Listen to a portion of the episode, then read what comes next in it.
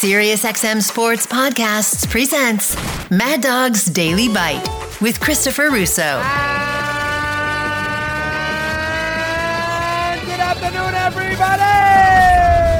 All right, let's start with um, the point now with Tiger. I just saw him obviously go out there and, uh, you know, uh, birdie his uh, third hole of the day, but he's at plus five, four or five holes left. And he's limping around right now. And we are at the point now where, you know, you have to be fair to say this. He's probably not going to make the cut. But we are at the point right now where you're going to have to at least, uh, you know, almost look at Tiger as in more of a ceremonial scenario than in, uh, you know, a real non, a real life competitive scenario. All right, you know, it was fun to have him in Europe. We got all the uh, messages on the phones, watching him hit a couple of T balls at Ballybunion with Rory McIlroy. He had lots to say Tuesday, and rightfully so, uh, in support of the PGA Tour and compared to LIV uh, on Tuesday uh, at um, uh, at St Andrews. Um, you know, he had the 9:59 tee time. You know, he had the you know the uh, the the obvious PJ players say, you know, he's dangerous. He looks good. He legs better, and Rory McIlroy amongst others. And you know, a big highlight uh, with the uh, Peacock slash USA slash NBC coverage, Golf Channel Two, as far as day one is concerned. But he double bogeyed one. Uh, you know, he hit the ball in a divot. When did when did we ever, in his prime, concern ourselves with Tiger being unlucky by hitting the ball in a divot. I mean, I never, geez, really? And then, of course, uh, he was in a divot, and then the second shot bounced into the burn. I was there too in June of 2019. But unlike Tiger, I got a five in a hole, and Tiger got a double bogey today as a six. And he really hasn't gotten himself anywhere near um, a, even par or B contention. Eight uh, under is uh, Cameron. Young, he of course the New York kid um, who uh, has a two-stroke lead on Rory McIlroy, who leads these tournaments and is right in the middle of things off day one, and then we say, and then he says goodbye. Tiger is not even in that category that McIlroy has been in the last year or so because he's not really a factor at all. Curiosity at the Masters played well, gutted his way through it knows the course, won it five times. Hilly, he figured out a way to, you know, play the four rounds. He made the cup, tremendous accomplishment. Uh, PGA made the cut again, but he withdrew before the last day, which is, you know, you know that drove him crazy, but it was a practical thing to do. Wanted to go play here at St. Andrews. Basically, lined up the first part of his summer to be available. Did not play the U.S. Open. Went to play that uh, two-day event at Adare uh, at the Adare Country Club, which is in Limerick, uh, west coast of of, of uh, Ireland. They're gonna have the Ryder Cup there in a few years. Uh, you know, kind of fitsied around a little bit since, you know, basically spent a week in that wonderful town. And then he went out there today and got a double bogey on one, and he's, you know, five, six over on the back nine of day one. Again, it's more of a ceremonial scenario for him. I don't want to call it sad because he's the great Tiger Woods. He's allowed to do, and you know, listen, a lot of these golfers at deep ages have continued to play. Palmer played forever. Nicklaus played forever. So it's not like he is the first, but I, I don't know what the actual game plan is for Tiger. I mean, he doesn't play a lot, you know, based on the fact he never played a ton anyway uh, prior to the majors. And, you know, right now with a, you know, shattered leg, and again, he's limping around here uh, on the 14th hole on day one, and that is not a real hilly course by any stretch of the imagination. Cooler temperatures, and he's uh, you know he's basically you know limping around, and he's played 13, 14 holes. So I don't know what the end game is. I mean, I, I feel bad for him, but I don't know what to expect. I mean, you like having him out there. He adds some gleam to a tournament. I understand that, but eventually that's going to go by the wayside too, because uh, you know you can be there as a ceremonial figure, and we can all watch the first couple of holes and see what's in the tank. But I mean, eventually eventually, if you're Tiger Woods, you can't show up at all these tournaments and shoot 79 in the first day.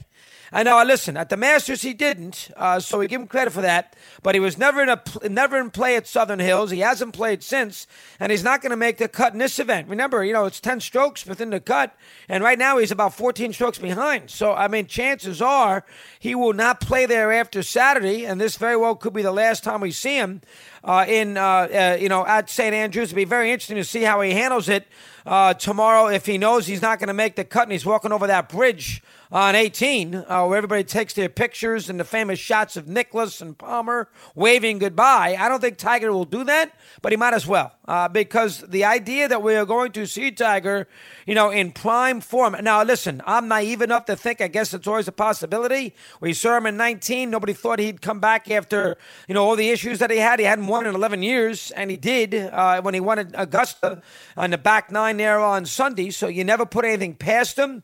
But I think we're past the idea now that Tiger is going to be, forget winning a major, even a threat in a major. I think we're way past that idea. These players are too good. Uh, you know, there's. I mean, they they can look at reverence for at Tiger with what he did for the tour, which is plenty. He's the reason why they make all a fortune. He's probably the reason some of these guys jumped to the LIV Tour because they made so money early on the regular PGA Tour. They got a boat full by leaving. They had enough they could live on, and then they decided to make more. Whatever the case, uh, a, what his uh, contribution is to golf, we understand it's you know it's uh, con- outside of Arnold Palmer and maybe Nicklaus. I guess Bobby Jones. Uh, there's about three or four guys who are comparable, but obviously from a uh, you know from a, a, minority standpoint, all the minorities he brought interest to by uh, them watching uh, minorities getting a chance to watch him play and taking up the sport. I mean his uh, his influence on the game is just astronomical, but it's over. Is to make a long story short, uh, and I think if we wondered if it was going to be over, I think we proved that this has proven to us that it's over. Uh, you know, uh, I thought maybe he'd play well here. I mean, temperatures are easy, easy, not difficult to walk. He knows the place like the back palm of his hand. He's won it twice. He loves the place. It's a quirky little course, but it's got a lot of history to it, which he revels in. Uh, but he never was a factor. I did not see. I saw his first hole. Well, I really I didn't see it. Matter of fact, was getting my Achilles worked on, but I was aware of his first hole. And by the time I paid attention to it, he was already plus four, plus five. It was over. So from that standpoint, it's just really a mess as far as Tiger goes. It, it really is, and uh, I think that to expect anything more than what we get here uh, is asking too much. I don't know what the future brings for him. You know, uh, you know, he'll be a Ryder Cup captain one day. Uh, that we understand. I guess he'll probably always go play Augusta because Augusta is Augusta, and it's a special place in his heart, and he's great there. So I guess that will always be in play. But the day of Tiger being a factor in any tournament that he ever plays in again, and when I mean a factor, I don't mean making a cut. I mean a factor on a back nine on a Sunday. And I'm not saying anything out of school. I think we all realize that now. Maybe me realizing it a little later than everybody else is. I think is, um, you know, uh, it's way too much to expect. And he's limping along here today. I mean, I just saw him walk from the 14th to the 15th uh, 14th green to the 15th tee box, and he was, you know, he was really struggling walking along, walking along. Very, very big time struggle for him walking along.